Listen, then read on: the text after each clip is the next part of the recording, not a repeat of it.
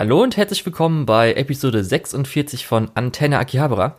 Mein Name ist Julian und ich bin wie immer begleitet von meinem Podcastpartner Lukas. Hallo Lukas. Hallo. Gut, ähm, ich würde mal sagen, wir fangen nochmal mit Rückblick auf Summer Season 2 an, weil bei den Temperaturen, da können wir doch nochmal was machen, oder? Moment, auf Summer Season?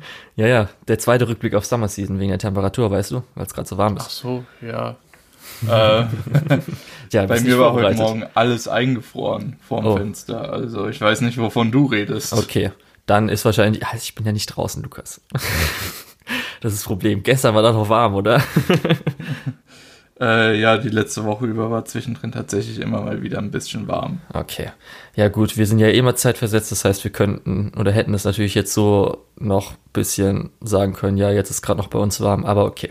Nee, das ist nur Unwahrheit und dafür stehe ich nicht. In Ordnung. Aber was keine Unwahrheiten sind, ähm, wir haben ein paar News und diese News, ja, ich weiß nicht, haben die es in sich? Was, wenn mm. du jetzt so mm. drüber schaust, sind interessant, oder? Ich weiß nicht, das meiste war irgendwie ein bisschen absehbar. Ja, absehbar ist auch immer die ersten News gewesen, weshalb ich sie auch reingenommen habe. Weil du hast, glaube ich, habe ich schon den aktualisierten? Nee, ich glaube, ich habe einfach ich habe unten drunter das aktualisierte geschrieben. Weil ich habe reingetan, dass jetzt, weil der Violet Evergarden Movie natürlich wegen Corona und so weiter verschoben wurde, jetzt auf November, mhm. oder? Ich weiß nicht mehr ganz. Oder nee, nee, das wurde jetzt von November weil es sollte im November sein, auf Dezember verschoben. Das war vor ja. irgendwie hm, zwei Wochen, drei Wochen oder sowas die News. Und ich habe die nur da reingemacht, damit wir uns drüber lustig machen können, wie lange es denn dauert, bis er wieder verschoben wurde. Aber jetzt wurde es schon leider, wurden wir schon eingeholt. Die Realität hat uns eingeholt und es wurde schon verschoben. Irgendwann ja, 2021. Das ist, das ist schon so eine Cyberpunk-Situation, oder? Ja, das ist halt auch echt einfach, ist auch eine doofe Situation, weil man nie so sagen kann, okay, was passiert jetzt? Wie sieht's ähm, jetzt aus? Naja. Warte, hatten wir, hatten wir schon gesagt, dass wir über den Violet Evergarden Film reden? Oder? Ich glaube, oder? Hatte ich kurz erwähnt. ähm, du machst es immer so spannend. Also, ja? ja, der Violet Evergarden Film wurde jetzt vom 24. Äh, November auf unbestimmte Zeit wieder verschoben. Ja. Die Verschiebung auf den 24. November ähm, hatten wir, glaube ich, schon ein paar Mal äh, als, als News bei uns äh, im internen äh, gehandhabt, aber das war dann halt bei den letzten beiden Season Previews beziehungsweise Rückblick und Preview und die waren, wie ihr bestimmt gesehen habt, schon ziemlich voll und da wollten wir nicht unbedingt noch die äh, News reinbringen. Ja, ich sehe auch gerade, es wurde, glaube ich, so verschoben, also es wurde halt im Jahr im November verschoben die News, die ich hier reingebracht habe, da war stand noch nicht offen wann. Dann haben sie sich festgelegt auf irgendwann im Dezember, ich glaube 4. Dezember oder sowas. Und irgendwie ein paar Tage später so, ja, okay, wir bringen es doch erst 2021. so wie es gerade ein bisschen eskaliert ist, das konnten wir vielleicht nicht vorhersehen, wo auch die meisten sich so denken, ja, Kino, Corona-Zeit im Winter, vielleicht nicht so schlau. Ja, sowieso nicht. Ja, aber apropos, apropos Kino, Kino. in Corona-Zeit. Richtig. Ich habe jetzt einfach mal schön geschrieben, Kimitsu no Yaiba Movie bricht alle Rekorde oder bricht Rekorde. Ich weiß es nicht mehr, was jetzt alles gebrochen wurde. Ja, der Demon Slayer Film ist jetzt angelaufen in Japan und er geht hart ab. Mehr kann man dazu einfach nicht sagen. Ja, ehrlich gesagt, ähm, das hat mich auf der einen Seite ein bisschen überrascht, weil in Corona-Zeiten und so weiter, obwohl ich habe keine Ahnung, wie in Japan die Regulierungen sind, ähm, aber dass der Film durch die Decke geht, das war mir eigentlich schon vorher bewusst, weil äh, Demon Slayer war ja so das große Ding, was im letzten Jahr lief ähm, und was auch viele Leute nochmal so dazu äh, zu, in diesen Anime-Space reingezogen hat, äh, so vergleichbar mit Attack on Titan und Co., ähm, die immer wieder für so Interessensschübe bei der äh, allgemeinen Öffentlichkeit sorgen. Ähm, ja, ja, und natürlich auf Japan bezogen ging der Manga nach der Adaption von Ufotable ja auch krass ab. Also er hat ja auch mhm. Rekorde gebrochen wie noch was. Irgendwie so innerhalb eines Jahres so viel Manga-Verkäufe wie zum Beispiel ganz Jojo so ungefähr. Ich glaube sogar mehr. Und ähm, irgendwie, glaube ich, auch der Rekord für meisten Auf äh, Manga-Verkäufe in einem Monat oder sowas aller Zeiten. Irgendwie so Zeugs. Also es ging ja richtig ab und da war schon ein bisschen absehbar, dass es gut läuft. Natürlich wirkt es auch noch krasser, wenn man dann äh, worldwide, also international vergleicht, weil natürlich in Amerika und alle anderen Kinos insgesamt auf der Welt jetzt nicht so gut besucht sind und auch die ganzen großen Filme nicht ins Kino kommen und der dann schon irgendwie jetzt auf Top 8 des Jahres oder sowas gerade ist. Eigentlich nur durch Japan, beziehungsweise halt vielleicht ja, noch sowas wie Taiwan oder so. Vielleicht gibt es jetzt doch einen Animations-Oscar für ein Anime. Man hm, weiß es ja. nicht. Ja, anscheinend die wurden ähm, auch verschoben, weil das haben auch welche geschrieben und irgendwo hat gestanden, dass jetzt die Oscars nach hinten verschoben wurden, damit mehr Filme äh, es noch schaffen oder ja, ehrlich gesagt, so. von mir aus könnten die die auch abschaffen. Aber, naja, das ist ja. ein anderes Thema. Also mich ähm, freut's riesig einfach für UFO-Tale, weil, so wie ich auch gesehen habe, ein Produktionskomitee von Demon Slayer an sich waren damals nur drei Firmen, wovon eine halt UFO-Table war. Und das heißt, die sollten auch was von den Einnahmen dann abkriegen und natürlich Kinoverkäufe sind ja nochmal, also die Einnahmen sind nochmal viel krasser als eine TV-Serie, darum nice. Das freut mich einfach. Geiles Studio. ähm, ja gut, finanziell haben die ja nicht so viele Probleme, weil Steuern werden ja keine gezahlt. Ja. Ähm, Aber ich finde es wirklich interessant, gerade von Rekorden, weil es kann halt wirklich sein, erstmal natürlich, dass äh, Demon Slayer es schafft, der erfolgreichste Anime-Film in Japan zu werden. Was aber dann mehr oder weniger auch heißt, vielleicht auch der erfolgreichste Film aller Zeiten, weil Shihiro ist ja der erfolgreichste Film in Japan aller Zeiten gewesen. Mhm. Und ja, halt, wie gesagt, es ist halt echt nicht vorstellbar, sowas wie größtes ähm, Opening Weekend, also äh, Eröffnungswochenende. Wie nennt man das in Deutsch? Äh, ja, Eröffnungswochenende ist schon Ja, ich weiß es nicht, wie auf jeden Fall, ähm, du weißt, was ich meine. Und dann ich muss aber ganz kurz, ja also als Filmfan blutet mir da ein bisschen das Herz, dass so ein Film zu einer Serie ähm, ja so ja super erfolgreich ist und äh, da jetzt auch verschiedene andere Filme wie Shihiro eben vom Thron stößt. Aber ich muss halt auch schon sagen, ist halt ein starkes Franchise und äh, ja, ist halt vergleichbar mit so einem Avengers oder sowas. Ähm, das ist ja auch ein riesen Franchise, wo dann die Filme äh, ja, Rekorde brechen. Hm, wie gesagt, blutet mir ein bisschen das Herz als, als Freund des Kinos, als Filmfan, aber ähm, auf der anderen Seite ist wahrscheinlich auch verdient irgendwo. Ja, mal schauen, wir wissen ja nicht, ob es wirklich passiert, aber zumindest einiges wurde gebrochen. Gut, dann, worüber ich mich freue, aber jetzt auch nicht so eine krasse, äh, also ich bin jetzt nicht hochgesprungen und Tränen ausgebrochen, dass diese News gab, ist, dass Kaguya Season also, 3 angekündigt also wurde. Also die News hat mich ehrlich gesagt überrascht in dem Sinne, dass ich gedacht habe, dass das sowieso kommt.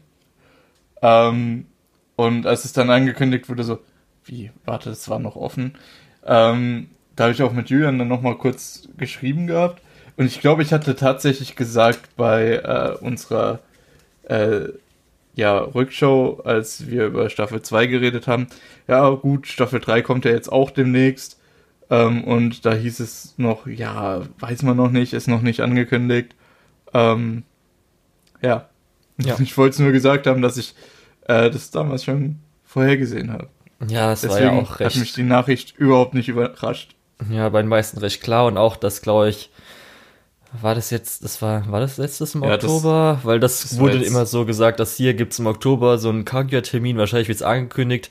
Also mhm. irgendwie wurde dann auch da also angekündigt. Also, also ich würde jetzt mit diesen hellseherischen Fähigkeiten meinerseits äh, auch nicht prahlen. Ne? Also das ist jetzt kein super schwerer Guest gewesen, ja. weil das ja doch auch ein mittlerweile ein sehr beliebtes Franchise ist. Interessant wird es noch, weil auch noch eine OVA angekündigt wurde. Und das ist immer, okay, OVA. Heißt es nur irgendwie 24 Minuten irgendwas, eine Stunde? Heißt es was von den Spin-Offs, die es ja gibt?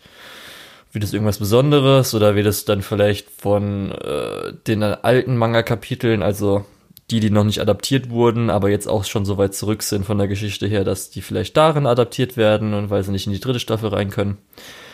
Das ist eigentlich so das Interessantere von den News. Aber natürlich freut man sich, dass es überhaupt angekündigt wurde, dass es jetzt eine gibt. Ja. Ja, wie gesagt, bin eher nicht überrascht. Ja. Und die nächste News ist drin geblieben, weil du gesagt hast, ja, wieso nicht? Danke, jetzt ist direkt wieder, wenn die Leute sagen, oh, das Ja, ist auch weglassen so. können, bin direkt ich schuld. Alles klar. Okay, und zwar ähm, hast du das unter dem, äh, der Überschrift neuer Anime-Publisher reingeschrieben. Ist jetzt nicht unbedingt das Treffendste, und zwar gibt's jetzt das neue Anime-Label von Filmkonfekt, was Imania Anime heißt. Und darunter erscheint dann als erstes, Entschuldigung, ähm, Shakugan no Shana, was eine 2006 äh, Adaption von irgendeinem, äh, von, von einer Light Novel ist, die so, ja, eher durchschnittlich aussieht. Also es wird wahrscheinlich niemanden vom Hocker reißen. Also es gibt Fans und das hat man auch schon oft genug gesehen, speziell wenn man irgendwie AMVs guckt oder sowas, hast du es garantiert schon mal gesehen, Lukas. Aber Mhm, ist jetzt nichts, wo ich sagen würde, alter, krass, sie haben das geholt, holy Das ist ja fuck, genau das, Deutschland. sag. ähm, Also es ist noch nicht mal auf meiner Liste, das sagt schon viel aus, Lukas. Genau, also generell, ja, ich meine, beschweren kann man sich eigentlich nicht. Es ist ein neuer Anime lizenziert worden, der ein bisschen zurückliegt. Vollkommen in Ordnung. Hat seine Fanbase, die freuen sich, alles super. Ähm, auch ein neues Anime-Label, beziehungsweise selbst ein neuer Publisher ist ja eigentlich auch immer was ganz Nettes, weil es dann heißt, dass wir äh, ja mehr Möglichkeit haben, auch alte Lizenzen wieder zu bekommen und äh, auch vollständige äh, Simulcast, einen vollständigen Simulcast-Katalog zu bekommen. Deswegen, ja, interessante Nachrichten, aber jetzt, äh, wie du schon gesagt hast, nicht unbedingt das Allerspannendste. Ja. Das Einzige, weil ich jetzt gerade sehe, ähm, also das sage ich gleich, äh, was halt interessant ist, ist, dass das Ganze, also die Organisation gibt's schon so ein bisschen, weil die halt, also E, wie heißt das mal ausgesprochen? E-Mania? E-Mania wahrscheinlich, oder E-Mania. Keine Ahnung. Ich finde, ich, so wie man es liest, denke ich, oder? Emania? E-Mania, E-Mania. Ja, okay, stimmt, es könnte Mania sein. Ja, auf jeden Fall, dass ich, die ich schon. weiß nicht, weil die, diese japanischen Aussprachen sind ja immer Ja. sehr nah an den deutschen Aussprachen und deswegen. aber das ich sind halt Deutsche, die es gemacht haben. Deutsch Lukas. aussprechen. Das sind aber Deutsche, die es gemacht haben. Die genau deswegen ja auch. Ja, egal, auf jeden Fall, ich sag jetzt Mania, ist mir egal, ob das falsch ist. Interessiert mich doch nicht, was die von mir denken.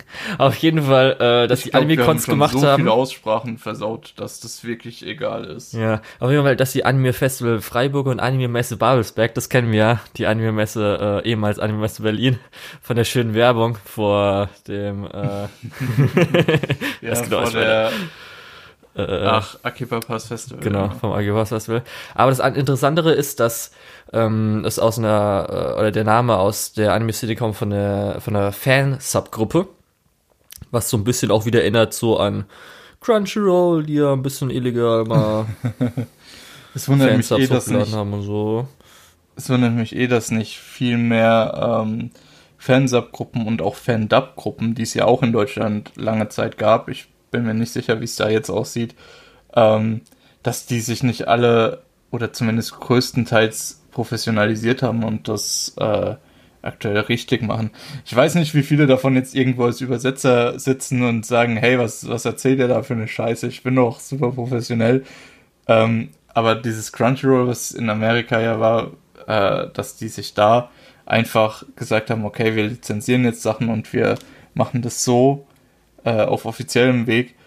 Ähm, das ist ja in Deutschland eher selten passiert. Beziehungsweise, das ist jetzt das erste Mal, dass ich das so richtig mitbekomme. Dass Ja, wahrscheinlich ist es schon alles passiert, passiert. Lukas halt.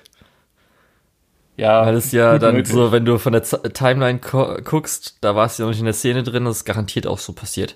Aber weshalb ich das ansprechen wollte, weil hier steht, dass zwischen 2004 und 2016 ähm, für was die Untertitel gemacht haben. Und zwar steht hier Hanazuka Iroha. Was natürlich steht in der Liste drin.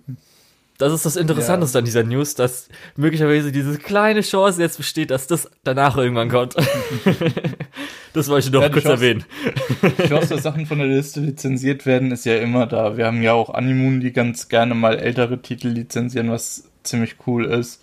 Und ja, okay, vielleicht ist die Chance doch gerade gewaltig äh, größer geworden, dass äh, durch die ähm, durch diese News. Naja. Ja, gut. Dann sind wir jetzt aber auch mit den News durch. Und was wir heute zu besprechen haben, ist eine OVA und ein Movie, oder ich glaube, das wird sogar als Movie, wird das als Movie sogar gedingst? Was meinst du? Das erste? Wird in der Regel als Movie. ähm, Ja, ich würde, das ist immer so doof, geführt. was jetzt. aber es ist eher eine OVA mit drei Episoden, gebe ich Ja, das, nee, die drei Episoden ist eh egal, das war bei Digimon Adventure Try genauso, da hat es äh, Crunchyroll auch irgendwie geteilt auf mehrere Episoden und sowas, international. Das ist immer ein bisschen weird, manchmal machen sie es, manchmal nicht. Kommt, glaube ich, dann irgendwie drauf an, was halt die Publisher oder keine Ahnung was sagen in Japan. Aber ja, du hast ja schon gesagt, Burn the Witch ist das erste.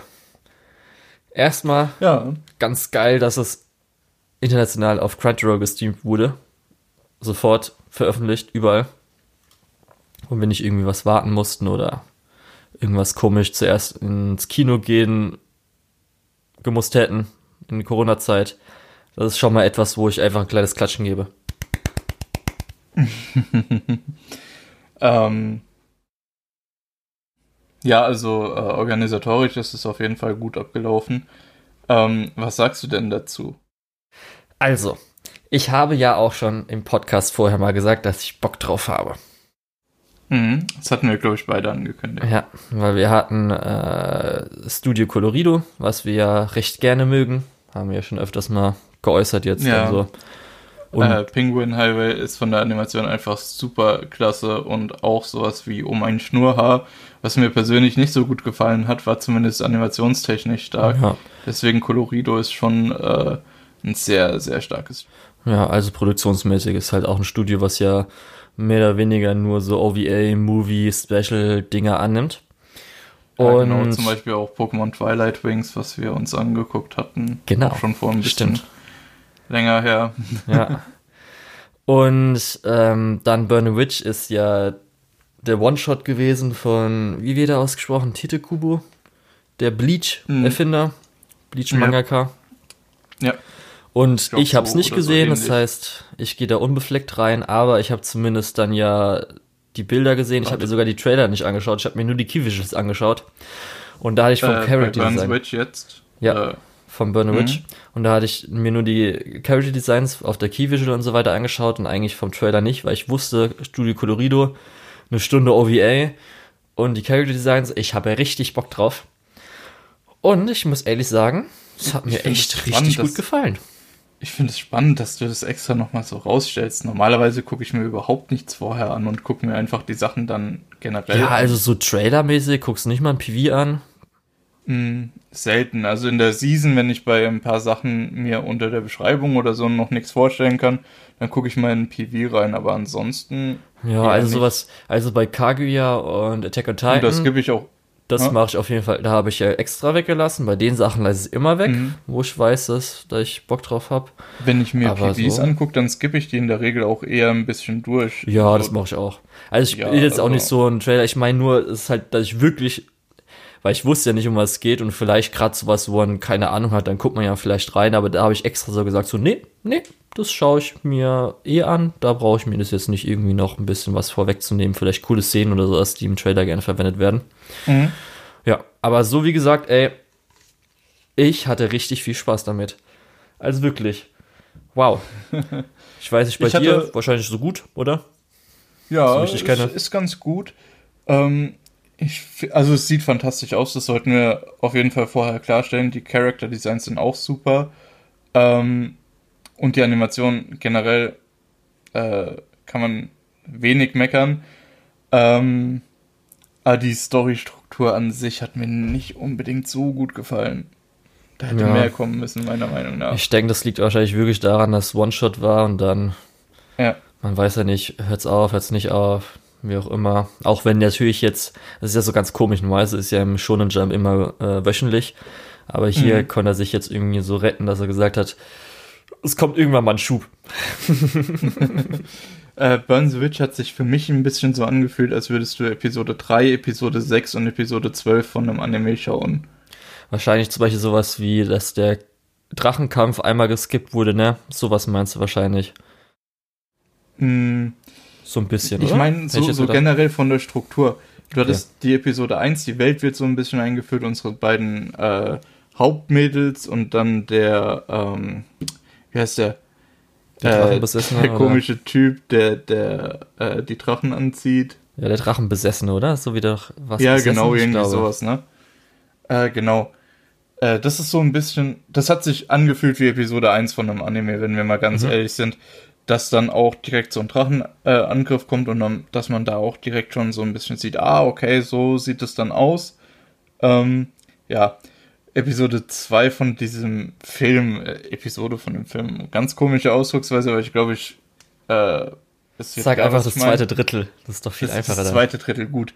Ähm, Im zweiten Drittel war es dann so ein bisschen wie eben in Episode 6 von dem Anime, wo so die Story ein bisschen umschlägt und der äh, etwas episodischere äh, Vorgang von den vorherigen Episoden abgelöst wird mit so einem sequenziellen, mit so einer größeren Geschichte, die jetzt über die letzten sechs Episoden weiterläuft.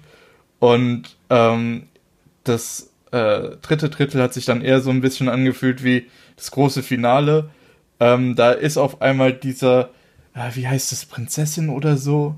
Diese, einer von den sieben legendären Prinzessinnen Drachen oder so. Märchen, genau. Sorry, es ist ein Monat her, dass ich das gesehen habe. ähm, ja, da habe ich erst vor einer Woche geguckt. ja, ich weiß. Ähm, ist kein Problem. Genau. Die, dieser Märchendrache dann, äh, wo es dann heißt, ja, einer von den sieben oder was weiß ich was größten mhm. Drachen und gefährlichsten Drachen ist da jetzt aufgetaucht und dann ist da dieser große Endkampf und ich finde dazwischen drin zwischen diesen drei Dritteln fehlt jedes Mal so ein gutes Stück, so mal mindestens eine halbe Stunde ähm, Interaktion zwischen den Charakteren, ein bisschen mehr Worldbuilding, ein bisschen äh, mehr Kontext für die Geschichte. Es wird ja auch zwischendrin dieser äh, Rat von, von äh, Hexen oder Drachenjägern, was auch immer, mhm. äh, eingeführt, wovon praktisch nur einer eine Rolle spielt, ähm, obwohl da im Hintergrund nochmal irgendwo eine Szene ist, wo zwei andere Leute sich nochmal unterhalten. Dann hat dieser Hausmeister noch irgendwo eine, ja, scheint irgendwo noch wichtig zu werden. Äh, ganz komisch auf jeden Fall. Das ist eine Sache, ich hätte mir wirklich, wirklich, wirklich gewünscht, dass zwischen diesen Episo äh, zwischen diesen drei Dritteln jeweils nochmal fünf Episoden gewesen wären okay. oder vier. Für mich kommt es so ein bisschen drin, äh, kommt es mir so ein bisschen vor von der Struktur her. Wir haben ja eben schon erwähnt mit dem One-Shot-Manga, weil oft ist es ja so, mhm. wie zum Beispiel im Pilot bei einer Serie, dass es halt einen One-Shot gibt.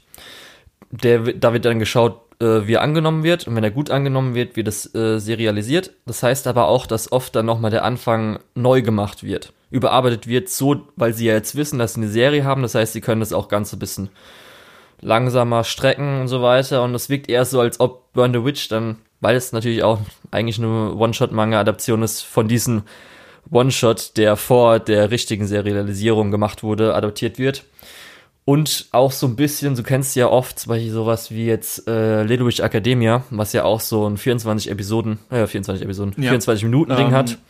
Auch Ancient Magnus Bride war ja so ähnlich, wo genau. es auch erst eine OVA gab. Ja, wo das ist so ein bisschen so wirkt wie das, nur auch ein bisschen länger gezogen, weil sie konnten eine Stunde geben und nicht nur 24 Episoden.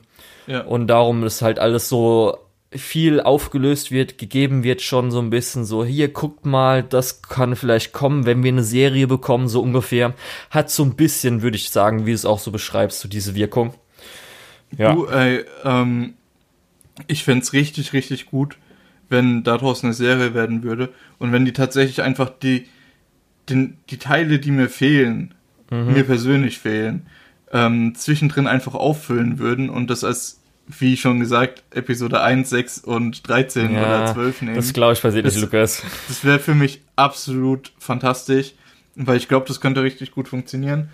Ähm, ich glaube, das geht eher in die Richtung, dass es dann einfach ab dem Punkt weitergeht und da vielleicht dann eher die bess das bessere Pacing und Struktur dann ab da hat. Das fände ich fast schon ein bisschen schade, aber darüber würde ich ehrlich gesagt es auch gibt nicht meckern. Noch sechs es andere Märchen, halt, Lukas. Das es dauert noch. Es fühlt sich halt stark nach, äh, also wirklich stark nach Pilotfolge an. Ja.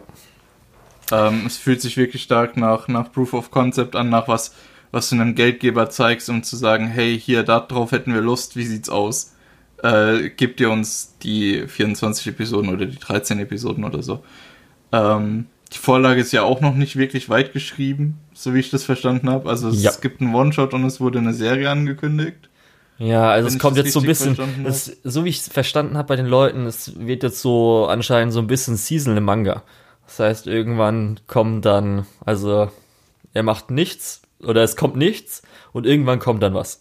weißt du? Anstatt wöchentlich, sondern das einfach so, okay, ich bin jetzt so mit dem nächsten Batch fertig, das, das wird jetzt veröffentlicht, so ungefähr.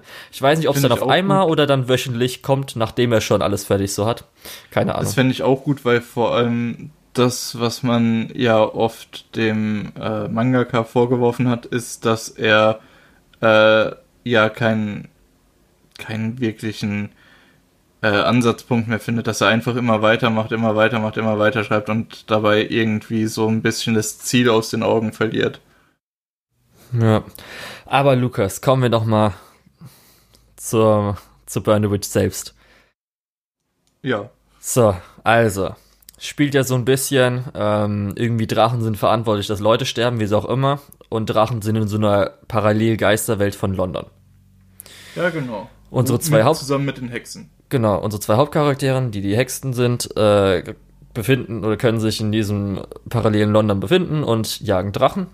Beziehungsweise sie sind nicht um die, die Jäger, sondern einfach, ist ein bisschen schwierig. Was sind sie eigentlich? So Suchtrupp? Ja, Nee, die mm, Suchtrupp F- ist schon, First Responder? ich, ganz gut. so ein bisschen. Äh, genau, First Responder, so ein bisschen äh, Notfallkräfte. So, ähm, ja, die werden gerufen, wenn es einen Zwischenfall gibt und Dann dann erstmal gucken, wie schlimm es ist. Genau. Und je nachdem, wie schlimm es ist, werden dann andere Leute dazugerufen oder eben nicht. Ja. Und dann, ja, am Schluss erfahren wir dann auch noch, ich weiß nicht, ist es ein Spoiler mit dem Bleach-Ding und so weiter, der Verbindung? Ist mir jetzt egal, sage ich einfach. Dass es ja auch so ein bisschen im gleichen Universum spielt. Und Das was? dass Bleach und Burn the Witch so ein bisschen im gleichen Universum spielt. Halt Bleach in Japan und Burn the Witch in. Ja, du, das, das Konzept ist ja auch schon sehr ähnlich. In Bleach war es ja ich auch. weiß es leider nicht, Lukas, das musst du mir alles. Ich muss sagen, ich habe Bleach nicht äh, aus erster Hand gesehen, aber soweit ich weiß, ist Bleach ja auch so, dass es eben diese Parallelwelt gibt mit den Geistern oder Dämonen oder so. mhm. Ähm, und dass zumindest am Anfang es darum ging, die ähm, ja auszutreiben. Was dann später irgendwie übergegangen ist in, wir gehen in nochmal eine andere Welt und dort tun wir irgendwie die Dämonenherrscher oder sowas, keine Ahnung, Ja. die meine Freundin entführt haben oder so. Wie gesagt, alles zweiter Hand Ja. ähm, Was ich und halt, lange her. Also was ich halt bitte neben, drück mal beide Augen zu. Ja, weil ich halt Nebencharaktere auf jeden Fall, weil ich zuerst sagen will, was geil ist, ist halt erstmal Worldbuilding an sich. Ich finde die Welt cool, dass es halt diese Mischung aus Magie und Technik gibt, weil sie haben ja auch Smartphones und so weiter, was ich Hm. ganz nice finde und sowas wie zum Beispiel die, Ja, Bab- das ist Urban Fantasy halt. ja, die Bubble Tea Challenge bringt so irgendwie das Ganze nochmal ins Moderne. Fand ich irgendwie so persönlich. Hm. Dann halt, ich muss ehrlich sagen, ich finde das ganze Märchenkonzept und so weiter schon cool. Da, wir haben auch schon dann das Ziel und so weiter. Und auch die Magie ist ganz nice. Mir gefallen jetzt, sage ich mal, ihre in Anführungsstrichen Zauberstäbe nicht so cool. Dafür aber zum Beispiel das Ja, später mit, mit den der Spraydosen und so weiter. Das ist schon cool. Das gefällt mir ganz gut. Und was halt das Größte von dem Ganzen ist, ist halt einfach das Character Design und das für mich alles persönlich mega cool ist. Und das muss ich auch ehrlich sagen. Die Tafelrunde, was da war, die ganzen Charaktere, war einfach Mhm. schon geil zu sehen, was da vielleicht auf einen zukommt. Und dann Hauptcharaktere, muss ich ehrlich sagen, beide sind einfach super und ehrlich, Nini, ich finde Nini so fucking großartig.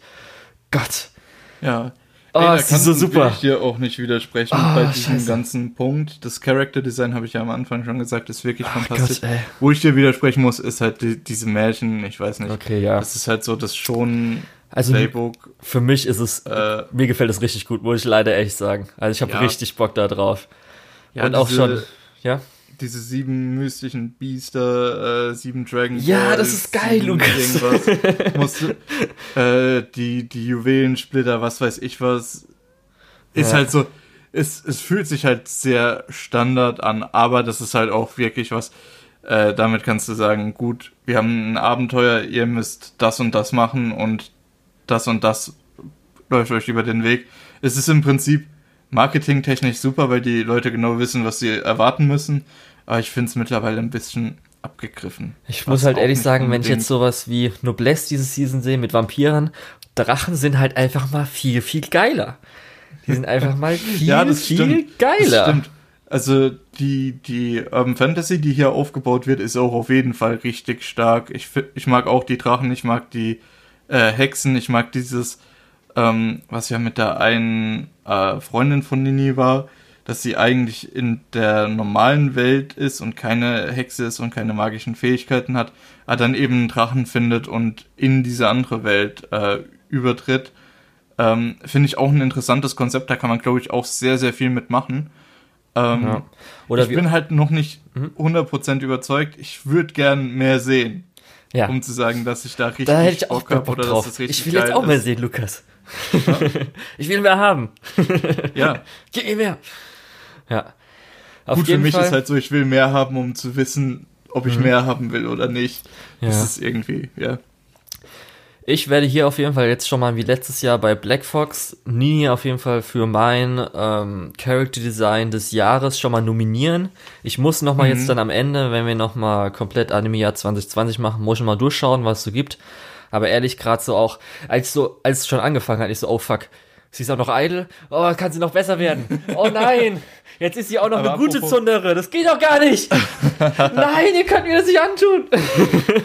apropos. Character Design. Ah, ich habe ja. ja. auf deinen Tipp hin nochmal Akudama Drive angefangen. Ja. Und das Character Design da ist eigentlich auch ziemlich stark. Ja, Hab also Swindler mag ich, also die Schwindlerin mag ich sehr, sehr gut. Also wirklich, mhm. das, oh, sie mag ich auch sehr gerne.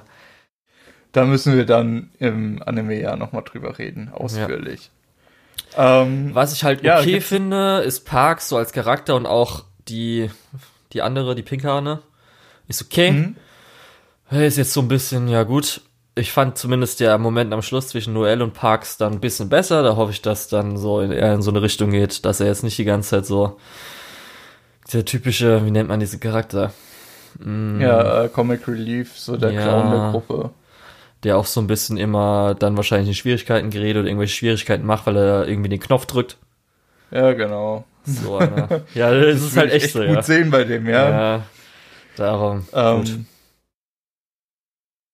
ja, wie gesagt, ähm, muss man einfach mal gucken, was da noch kommt. Ich kann es halt schwer einschätzen. Das, was ich bisher gesehen habe, ist halt einfach stark. Mhm. Ähm, nur die Story-Struktur ist, wie gesagt, noch so ja. stark ausbaufähig. Aber dadurch, dass es auf Crunchyroll läuft, kann man es gerne allen empfehlen. Guckt es euch an. Ja, genau, es müsste mittlerweile auch für die kostenlosen Crunchyroll-Accounts äh, einsehbar sein. Also äh, schaut da mal vorbei, wenn ihr äh, Lust auf eine Stunde Werbung habt für einen Anime, der noch nicht gegreenlightet wurde. Mhm. Und dafür, dass der letzte Frame äh, des Ganzen ein Panty-Shot war, muss schon sagen, sehr gut gemacht. Ja, stimmt. Das hatte ich fast vergessen. naja, gut. Ähm, machen wir dann weiter. Maiden Abyss, Dawn of the Deep Soul. Der dritte Movie, der jetzt auch ein Sequel ist zu Maiden Abyss. Ähm, ja, das ist das nächste Thema, was wir besprechen werden. Lukas, was sagst du dazu? Ja, ähm, man muss gerade äh, kurz dazu sagen, es ist der dritte Movie. Wir haben die ersten beiden Movies nicht gesehen, weil die Recap-Movies. Da muss ich, okay, da will ich kurz Maiden einhaken. Ich finde es so ja. nervig bei den Recap-Movies, weil man nie weiß, ob es jetzt noch neue, extra oder bessere Szenen gibt. Weil ich weiß zumindest, dass bei ähm, Madoka noch teilweise Sachen verbessert wurden. Das heißt, ich glaube, bessere äh, Magical Girls Transformations. Ich bin mir gerade nicht sicher. Auf jeden Fall gab es da so ein paar Sachen, die verbessert wurden, die man halt dann nie in ja. der TV-Version sieht.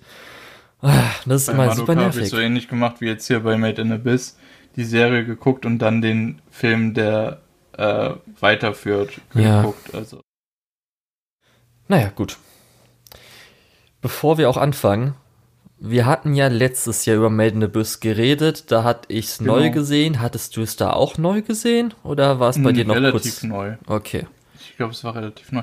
Ich muss auch kurz anmerken, die Folge, da haben wir über Made in Abyss geredet und über ähm, Neon Genesis Evangelion. Ah, okay, das Das ist immer noch eine ziemlich gute Folge.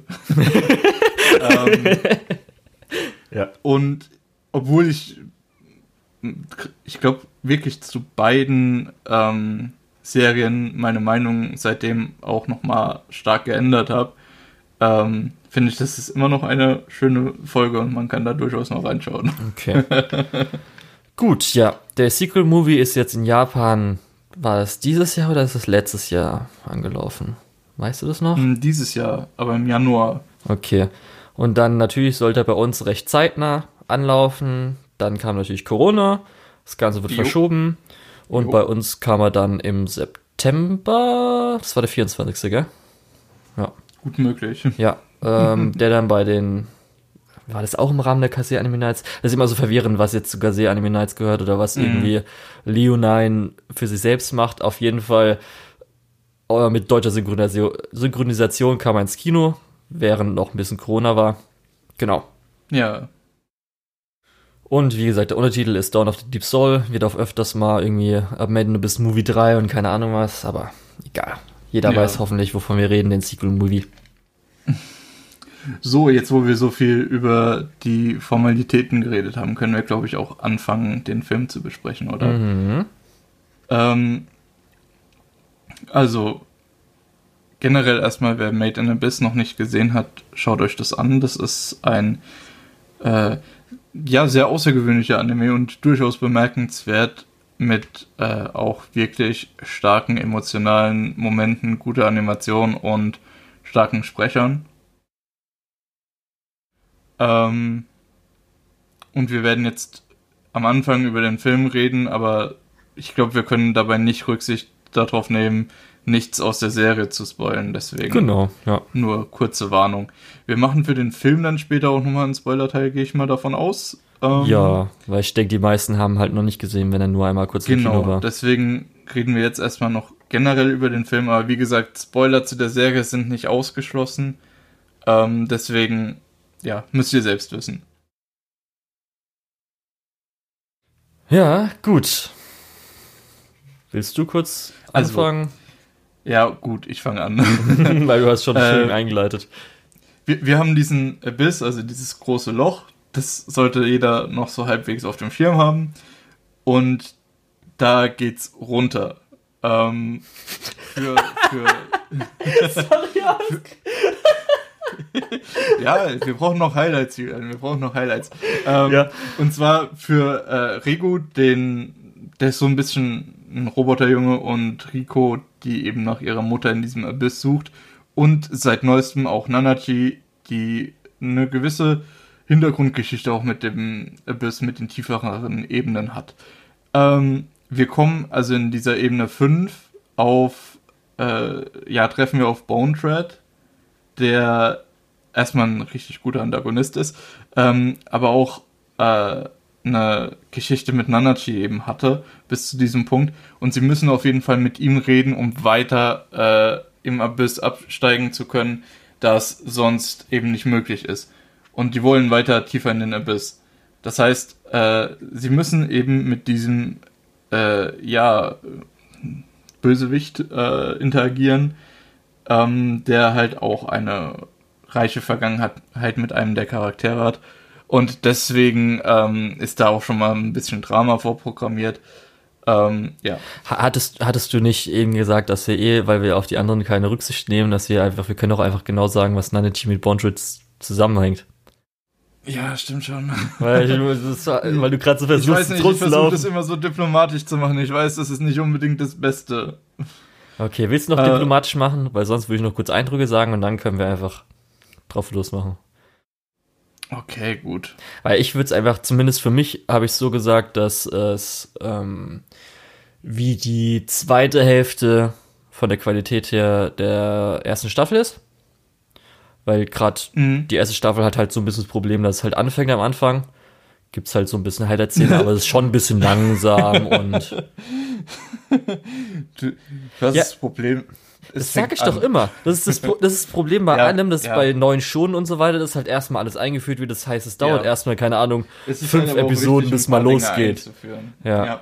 Und darum mag ich es ja gerne, wenn es zum Beispiel auch einfach mal losgeht und nicht einfach reingeschmissen wird. Mir ist egal, was es mhm. gibt mir die Informationen irgendwie 20 Episoden erst später. Hier hatten wir jetzt mehr oder weniger den Vorteil, dass wir direkt reinstarten.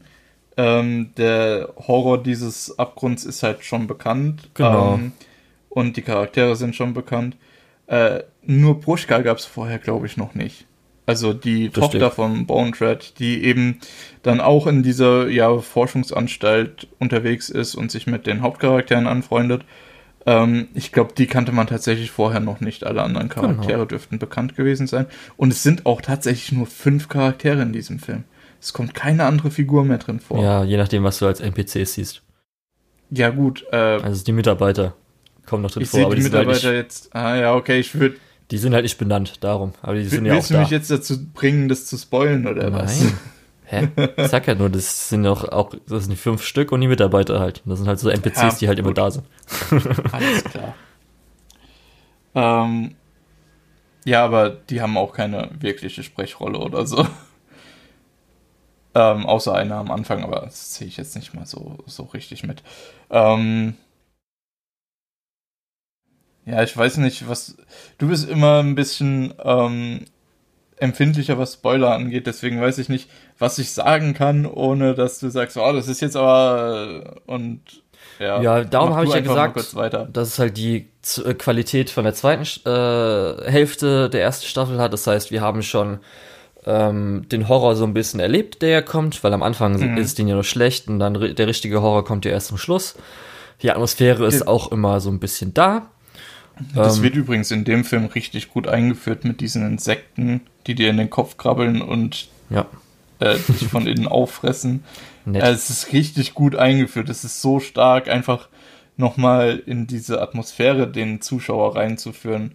Ja, dafür, dass es halt so ein karges Eisland ist, haben wir dann schon den ein oder anderen, das eine oder andere, äh, das ein oder andere eklige Tier dann auch gesehen, weil selbst das, was sie dann, sage ich mal, später essen, das ist ja auch, mhm. wo ich dachte, äh, mh, hm, das muss ich jetzt nicht sehen, i, i, i, Und dadurch, dass ich ja auch so äh, immer sage, dass ich horrorempfindlich bin, beziehungsweise kein Horror schaue, das hier geht noch. Das ist ja eher so ein bisschen ins Gorige hin. Ich fand zum Beispiel auch dann den späteren Anführungsstrichen Horroraspekt, was dieser krasse Reveal ist, fand ich jetzt mhm. nicht so schlimm, muss ich auch sagen. Erstmal hat es natürlich nicht richtig gesehen, also es wurde eigentlich wenig so mhm. gezeigt. Aber ich fand es jetzt auch so, ja, okay. Ist ich jetzt halt so ein bisschen. Bei, bei Made mhm. in Abyss auch eine ganz gute Balance zwischen diesem Body Horror, was einfach nur äh, daraus besteht, dir eklige Dinge zu zeigen, ähm, und diesem Kosmi kosmischen Horror genau, eben stimmt, dieser, dieser Abyss, der einfach. Sehr gut, Lukas, ja, sehr gut. Ja, es ist eine gute Balance einfach. Ja. Und ähm, was ich halt sagen kann, ist zumindest, äh, dass Pruschka als Charakter war nett, aber jetzt auch nichts, was ich so, weil man hat auch keine große Bindung über jetzt das Ganze aufgebaut. Über, mhm. Sie ist halt sehr flach, sage ich so, als Charakter. Sie, sie hat halt auch nicht unbedingt so viel Screentime. Ja. Was nicht unbedingt schlimm ist. Ja. Ähm, was aber auch nicht. Also für mich hilft. ist es schon ein bisschen schlimm, da komme ich noch dann drauf äh, zu sprechen. Mhm. Aber man ja. muss halt auch sagen, dass Bone Druid als Charakter ganz cool ist. Ich finde generell dieses, ähm, dass, dass er sich mehr oder weniger gar nicht bewusst ist, wie grausam er ist, sondern immer so neutral mit viel Abstand sagt, ja, es ist doch normal, ich mache halt Experimente. Ja, er ist dieser da, neutrale Wissenschaftler, ich, ich den da, man halt so kennt. Da Kinder halt dem, dem Biss ist, ja, ist doch ganz normal. Ich bin doch Wissenschaftler. Ich will doch rausfinden, um was es hier geht, oder? Ja. Der so halt ähm, eigentlich so ein bisschen nur der Wahrheit, beziehungsweise dem Abyss folgt, der will nur Ergebnisse sehen, so ungefähr. Mhm. Und wie er halt auch äh, ja. Nanachi nochmal anbietet. Richtig. Ähm, nach allem, was er ihr angetan hat. Ja. Hey, komm doch wieder zurück, werd doch mein Assistent, ist doch ganz normal, ist doch gar kein Problem. Ähm, boah, das ist, da kriegt man schon ein bisschen Gänsehaut, weil ihm halt auch, überhaupt nicht bewusst ist, wie äh, schlimm er in den Augen von anderen äh, Menschen einfach ist. Was mhm. für ein grausamer Mensch er einfach in der Wahrnehmung von äh, ja so vielen anderen Menschen ist. Und auch insgesamt die Bonjut und Nanachi äh, Beziehung zwischen den beiden, was ja auch bisschen was revealed wird dann später und so weiter. Finde ich mhm. auch super gut gemacht. Weil ich sagen muss, aber was ich auch so ein bisschen, ich habe dann gehofft, okay, wenn's, wenn sie ja auf Deutsch sagen, dann verstehe ich es vielleicht ein bisschen besser, aber irgendwie Bone Druid, was bei ihm so alles abgeht, was da so erklärt wird von ihm, ähm, habe ich mal, so ein bisschen mal nachdenken müssen, äh, okay, ich hätte jetzt gerne mal so stoppen können, nochmal zurück, so, ich verstehe jetzt nicht so ganz, was da hundertprozentig abgeht. Das ist so ein bisschen wie, wenn du zum Beispiel ähm, früher oder jetzt vielleicht auch heutzutage ein englisches Buch liest und manche Wörter nicht so ganz kennst, aber so ungefähr den Kontext verstehst, mhm. aber nicht so hundertprozentig verstanden hast. So ungefähr ging es mir dazwischen drin. Ich weiß nicht, ob es äh, ein Dialogbuch oder im Original oder schwierig aus dem Japanischen. Ich fand es manchmal so ein bisschen so, okay, soll ich das jetzt verstehen oder nicht so ganz verstehen? Das war ein bisschen, da war ich dann so ein bisschen raus. Das fand ich ein bisschen schade. Ich, ich fand das eigentlich nicht schade. Ich fand das eigentlich ziemlich gut gemacht. Also ähm, ich musste mich dann auch noch mal stark zurückerinnern, wie das in anderen, äh, wie es vorher in Made in Abyss war, dass er im Prinzip das, das äh, trifft die Atmosphäre ja eigentlich ganz gut. Wenn er zum Beispiel Nanachi was erklärt, äh, Nanachi weiß auch viel über den Abyss, auch Sachen, die wir als Zuschauer noch überhaupt nicht wissen. Äh, da muss er nicht die Rücksicht drauf nehmen, dass, dass äh, gewisse Begriffe einfach nicht bekannt sind. Ähm, das lässt dich als Zuschauer natürlich ein bisschen äh, blöd zurück. Ähm, aber äh, innerhalb dieser Geschichte macht es total viel Sinn. Ähm, und auch generell, wenn Leute über den Abyss sprechen, ist es für mich vollständig in Ordnung, dass ich nicht alles verstehe. Weil es ist eben genauso ein kosmisches Horrorelement, äh, was eben nicht verstanden werden soll. Mhm. Äh, so ein bisschen wie äh, dieses klassische, wenn du das Monster äh, zu früh erklärst, dann ist es nicht mehr gruselig. Äh, beim kosmischen Horror ist es halt so, das Monster wird halt gar nicht erklärt. Ja, okay. Weil äh, der Horror geht halt kaputt, mhm. wenn du erklärst, wie das zustande kommt. Was ja nicht geht, weil es darum ist es ja auch kosmisch. Genau. Ja. Dann natürlich die weil zwei, halt achso, äh, die zwei Action-Szenen hätte ich jetzt noch kurz erwähnt, wo halt mhm. animationsmäßig mhm. nochmal, weil so sind halt die Backgrounds immer gut. Die Animation ja. an sich ist halt so überdurchschnittlich, weil es halt ein Film ist, aber das ist jetzt auch nichts, mhm. wo ich sagen würde, krass, holy shit, wow. Also Animation kann man nicht meckern. Ich finde die Umgebung teilweise ein bisschen lame, einfach weil das halt einfach Tunnel ja. sind. Ja, ich nenne es halt das Golden Kamui Phänomen. Da ist halt alles Winter und ja. Wald und da ist es auch oh. Schnee ist jetzt nicht die interessanteste Ebene gewesen, sage ich mal so. ja, aber umso beeindruckender ist es eigentlich, wenn du dann die Außenseite von dieser Stadt siehst. Das ist ähm, ja das. Die haben diese geile drehende Stadt. Und, so. und die zeigen das, die halt nur von oben und sonst ist sie halt nicht mhm. cool. Und weil sonst innen. ist ja nichts. Und von innen. Ja, einmal ähm, so ein bisschen, aber auch nicht so wirklich. Also das ist nicht ja, mal so halt geil. Aus Ring, diese, so. diese Gänge und alles. Ja, ja. das sieht halt echt. Ähm, ja. Wie gesagt, also die Umgebungen sind in der Hauptsache eigentlich ziemlich langweilig, hat aber ein paar Highlights, wo du dir echt denkst, okay, krass, Hut ab da ist jetzt gerade wirklich ordentlich. Ähm, ja. Gut. Hast du noch irgendwas so allgemein zu sagen?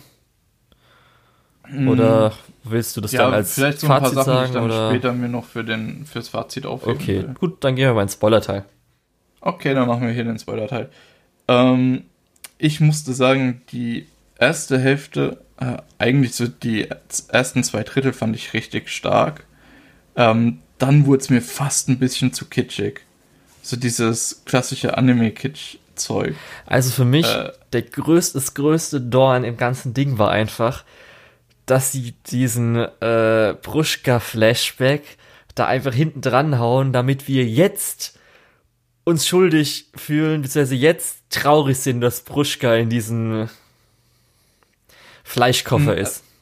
Also das, das hat mich schon ziemlich traurig gemacht. Das war halt ein richtig starker Mo Moment halt für, für Bondroid, weil er hat halt, du, du siehst halt, dass äh, er hat im Prinzip eine Beziehung zu diesem Kind aufgebaut, auch eine gegenseitige Beziehung, nicht so, dass das wirklich nur einseitig gewesen wäre, ähm, um das zu opfern, um aus diesem Gefühl einen äh, wissenschaftlichen Vorteil zu ziehen. Das ist halt so ja, unfassbar Ich fand's äh, aber handwerklich. Böse. Ich fand's handwerklich, und, dass einfach dieser Flashback hinten einfach so ja, noch schnell jetzt drangepackt wurde, weil man hat ja das, schon so ein bisschen leicht gemerkt, dass sie auch dieses Abenteurer-Ding hatte, aber das hätte man einfach besser, selbst wenn man das über den ganzen Film vorher so klein verteilt hätte mal oder sie erzählt halt irgendwie drüber oder das sowas. Hätte, das hätte man äh, Rico einfach erzählen können vorher. Ja, oder halt irgendwie besser. Ähm, einfach oder besser das machen können.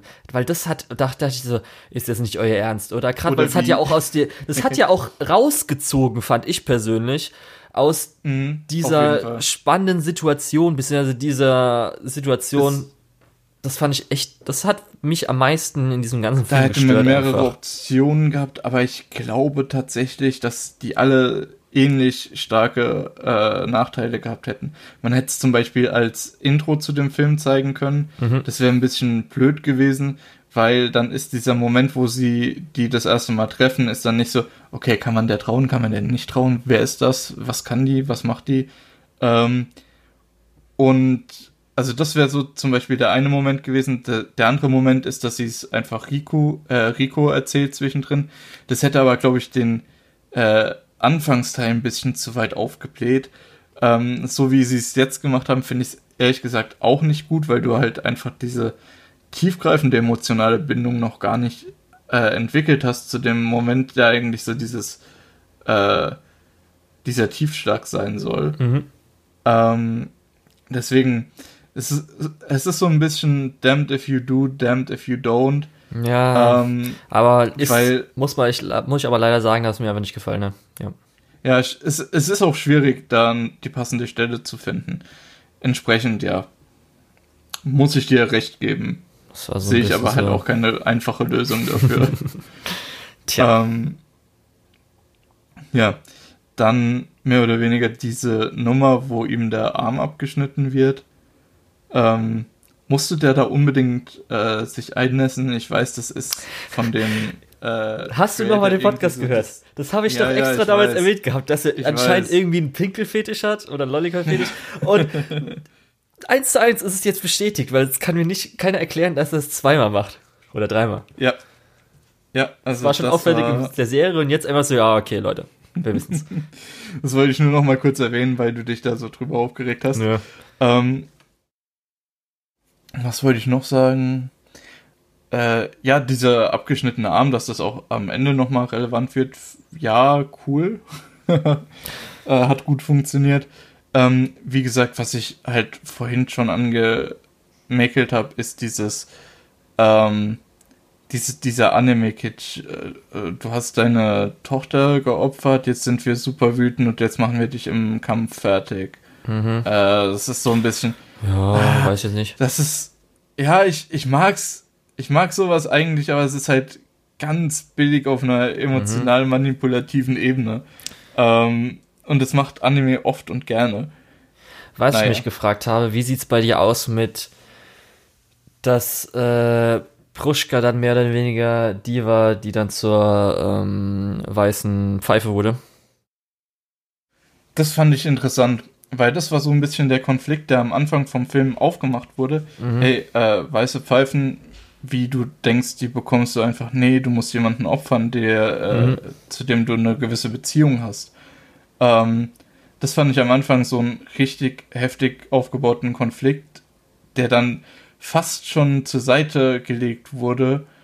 Ähm, ich finde, das wurde relativ äh, pietätvoll gemacht, weil halt auch, du siehst wirklich, äh, wie, äh, wie stark äh, dieser Konflikt äh, Rico beschäftigt, dass sie eben mhm. diese weiße Pfeife braucht, dass sie aber gerade auch mehr oder weniger einen Freund verloren hat, ähm, um das zu bekommen, auch wenn sie das nicht wollte.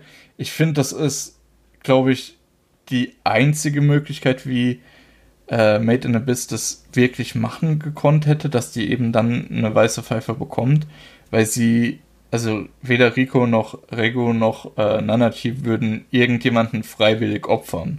Ja. Ähm, deswegen ist das super wichtig, dass das passiert ist.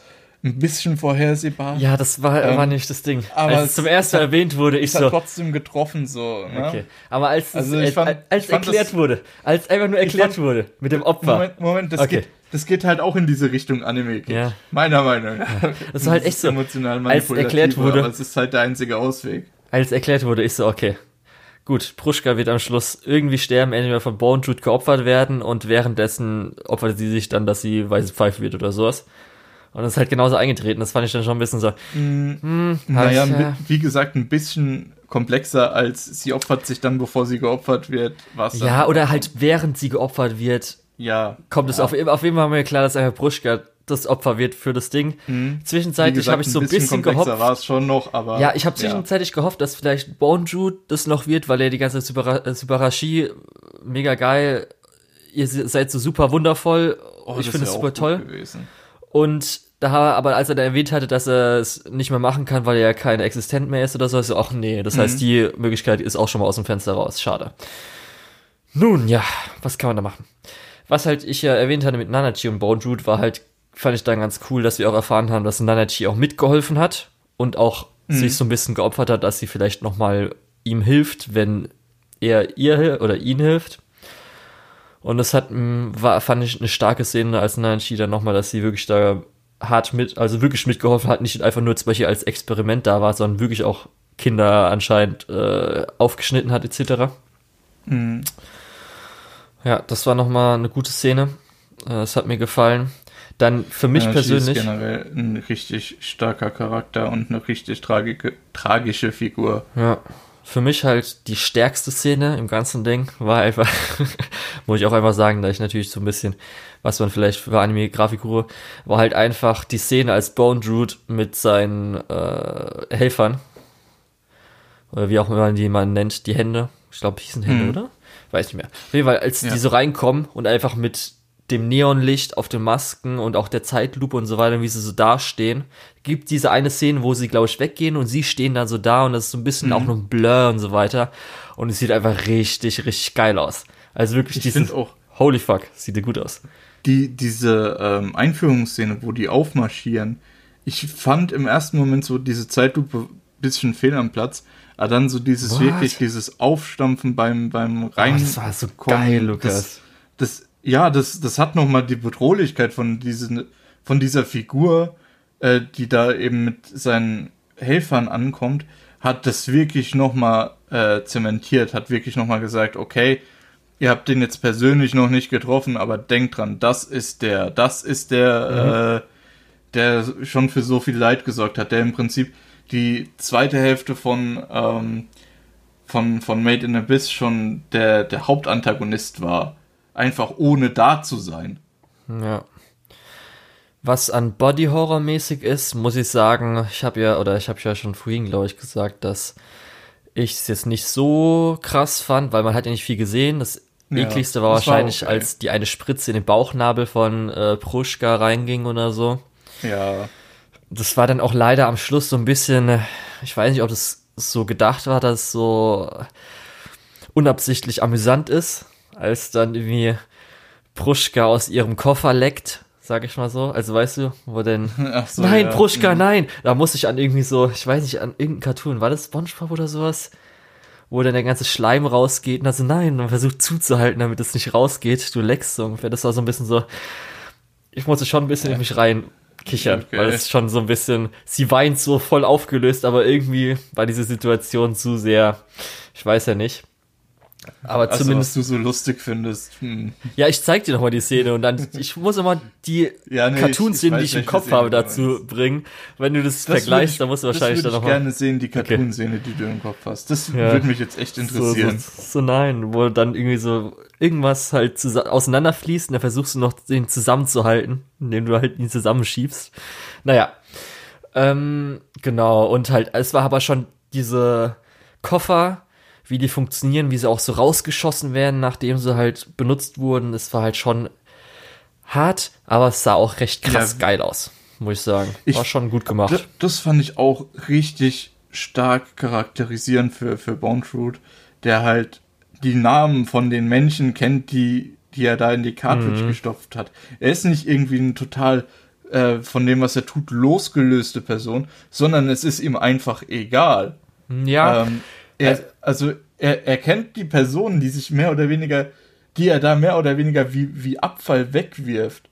Ähm, und sagt, oh, sie wollte Prinzessin werden und Mhm. oh, er wollte dies und das. Und das ist eigentlich richtig hart und das ist so böse. Ja, ich weiß gar nicht, ob er auch so neutral ist, weil er hat ja so ein bisschen dieses, ich will nicht sagen religiös, aber weil er nimmt es ja als mal als Wunder. Wie nennt man das denn religiös? Wenn etwas. Was meinst du? Äh, er redet ja immer darüber, weil es gibt ja einmal Über den, den, über den Fluch und über Genau. den Segen. den Segen, Abyss. danke, das habe ich gerade gesucht, den Segen. Das heißt, der, und er sieht es ja so ein bisschen, dass äh, sie helfen, dass jemand den Segen so ungefähr bekommt. Ja. Weil er wahrscheinlich selbst denkt, weil er findet ja auch mega geil, dass Nanachi den Segen bekommen hat und er ihr ermöglicht hat, den Segen zu bekommen. Natürlich müssen die anderen das auch mega geil finden, dass sie ihm gerade helfen, den Segen zu bekommen, so ungefähr. Ja, ja. hm. Wie fandest du es denn am Schluss, Das ist dass ein er. Ansatz. dass er überlebt hatte. Religiöse. Ähm, ich finde generell diese, äh, dieses Konzept, dass, dass er eigentlich auch schon Teil dieses Abysses ist, so weit, dass er eben äh, sein, sein Bewusstsein einfach weitergeben kann und einfach den, den Körper wechseln kann, wie er will und ja dann auch diese Hände hat, die mehr oder weniger, äh, korrigiere mich, wenn ich falsch liege, er müsste zwischendrin auch gesagt haben, dass die aus ihm geboren wurden, also Teile seiner, seines Körpers irgendwie sind. Ja, darum, ich Ähm. habe keine Ahnung, Lukas, das habe ich genau gemeint. Keine Genau. Ahnung, weiß ich nicht, Ähm. frag mich nicht. Deswegen war ich vorhin auch so ein bisschen überrascht, dass du gesagt hast, dass das so NPCs sind, weil für mich ist im Prinzip äh, jeder von diesen Dingen einfach nur eine äh, wie ein Finger von, von Bone Fruit. oder so. Also, Lukas. Ähm, also, ich um- habe das um eher so wie. Nee, warte kurz. Mario Odyssey. Das sind auch alles NPCs, bis du mit der Mütze drauf wirfst und die übernimmst. Oder? Das ist ein guter Vergleich, ja, Ja, okay, ist also. gekauft. Ist gekauft, nehme ich. Ja. Ähm, Was ein Vergleich. Hä? Deswegen Äh. habe ich auch daran, habe ich wirklich gedacht, wegen den NPCs, ja. Ja, okay, aber konzeptionell, wie gesagt, richtig gut. Hat, hat mir echt gefallen. Ähm, für die Story her, mh, ja, okay. Ist, ja, äh, da bin ich ein bisschen neutraler. So eine unsterbliche Figur da zu haben, ist teilweise so ein bisschen, äh, teilweise so ein bisschen, ja, eigentlich schon ganz cool. Ähm, nur wie es halt umgesetzt ist, ist finde ich einfach richtig gut. Mhm. Okay. Was ist deine Meinung dazu? Achso, nee, beim. Ende, also zum Ende zumindest, äh, muss ich sagen, weil er überlebt hatte, ich fand die Reaktion von Nanachi irgendwie nicht so ganz passend.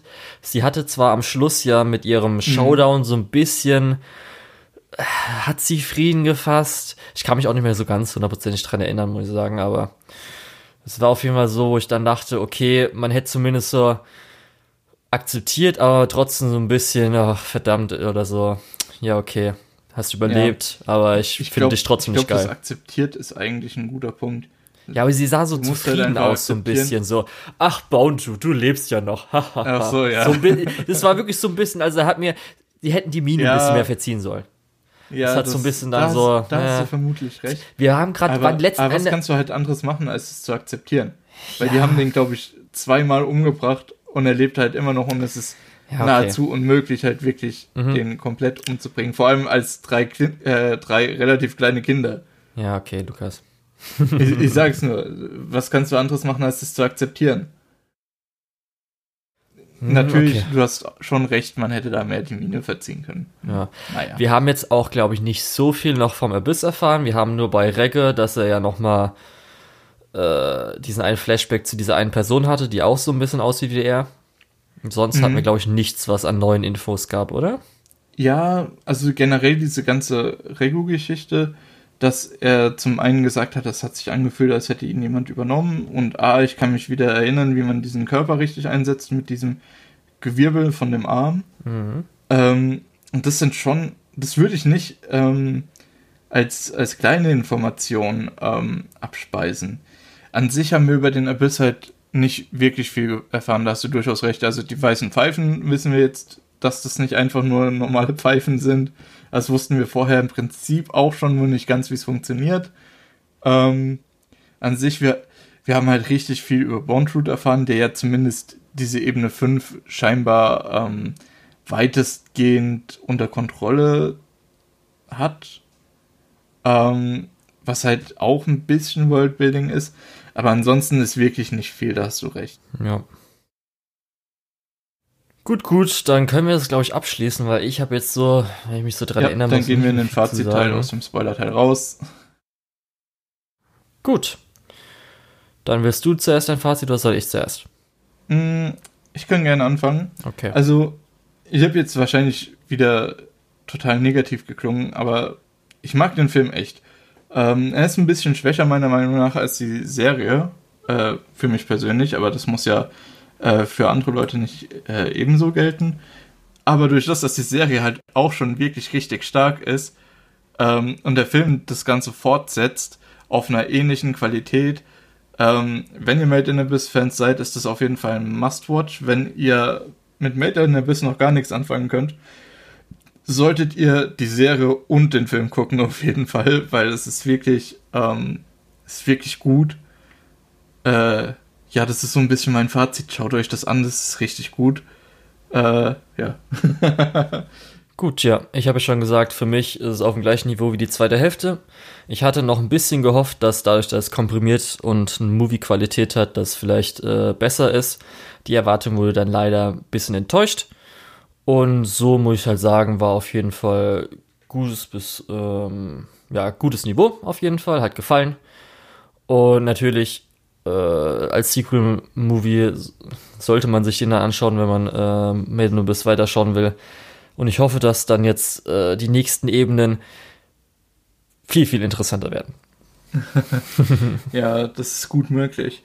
Ähm, falls ihr äh, Falls ihr Made in Abyss noch nicht gesehen habt, solltet ihr es auf jeden Fall vor dem Film tun. Und ich wollte eigentlich irgendwas anderes sagen. Aber es ist mir komplett entfallen. Okay. Ähm, ja, gut. ähm, von daher, gibt es noch groß was zu besprechen? Nö. Ich glaube, wir haben so alles, was wir besprechen wollen, können, müssten. Haben ähm, alles. Genau. Äh, Willst du noch was sagen? Weil du das wirkst so. Ich kann natürlich noch sagen, ja. dass die Musik war gut, jetzt aber nicht die überragend. Musik, oh, das, das hatte ich komplett vergessen. Die Musik von Made in Abyss ist generell überragend. Ja, aber diesmal war sie nur gut. Diesmal war sie nicht überragend. Es war so ein bisschen nicht so viel eingesetzt. Es war, war auch so ein bisschen geblueballt, weil es gab diese eine oder andere Theme, wo sie ja dann ja, äh, die Melodie was aus. Was angespielt wurde, aber. Ja, das war so ein bisschen mhm. so, oh,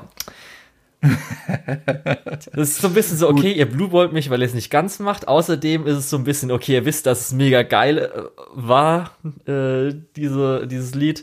Und darum übernehmt ihr es auch nochmal so ein bisschen dafür. Aber okay, das, das lasse ich jetzt mal Kevin packen. Das lasse ich dir mal. aber ist dir jetzt eingefallen, vielleicht? Gerade mel mm. melodisch habe ich gedacht, wenn ich das reinbringe. Musik ist ja oft, dass man das auch mit Erinnerungen verbindet. Ja, naja, okay. Also schließen wir es einfach mehr. ab, Lukas. Ähm, ich würde aber noch, falls oh. ihr unsere Meinung zu Made in Abyss generell hören wollt, wir hatten schon eine Folge darüber gemacht. Ich würde gerade nochmal die Episodenzahl raushauen, damit man es auch direkt findet. Und zwar war das Folge 10 von Ah, vom echt? Juli Was? 2019. Das Was? Ist lange her. Ist es Folge 10? Okay. Das ist, ist, Folge 10. Wie viele Folgen machen wir? Wir machen eigentlich mal alle, alle zwei Wochen. Ist es dann schon so lange? Ja, wir machen alle zwei Wochen. Wir haben zwischendrin, glaube ich, ein paar wenige extra Episoden gemacht, wie zum Beispiel für Wavering Review. Okay, ähm, ja, ansonsten. Ja. Wir, wir machen das ich ja Ich kann das nicht so ganz einschätzen, wie lange dann 10, 30, okay. Ja, gut. Es sind ja 52 Wochen in, äh, im Jahr. Da gibt es schon über ja. Sinn. Ja, im Februar haben wir zweites Jubiläum. Aber ähm, bis dahin passiert noch einiges und ich würde mich schon mal verabschieden. Ich war wie immer der Lukas oder der Tetz. Unter der Tetz findet ihr mich auch bei MyAnimalist und bei äh, Twitter. Und den Rest überlasse ich wie immer dem Julian. Okay, ich war der Julian, aka Lukol, L-U-K-E-U-H-L auf MyAnimalist und Twitter. Und jetzt kommen wir zur Schande der deutschen Lizenzierungslandschaft. Zuerst Hanazuka Iroha, Blossom for Tomorrow, also Imania Anime. Wäre ganz nett. Danach Bakano, Hyoka, Aria the Animation, Monogatari aus Abako und Kisu Monogatari, Natsun Book of Friends, Penguin City, Kaiji Ultimate Survivor, One Outs, Land of Lustrous, Kara no Kyokai Mirai Fukuin, Chihaya Furu 1 und 2, Initial D, Monster, Shinsekai Yori, der dritte Big Movie und bitte endlich mal Promare.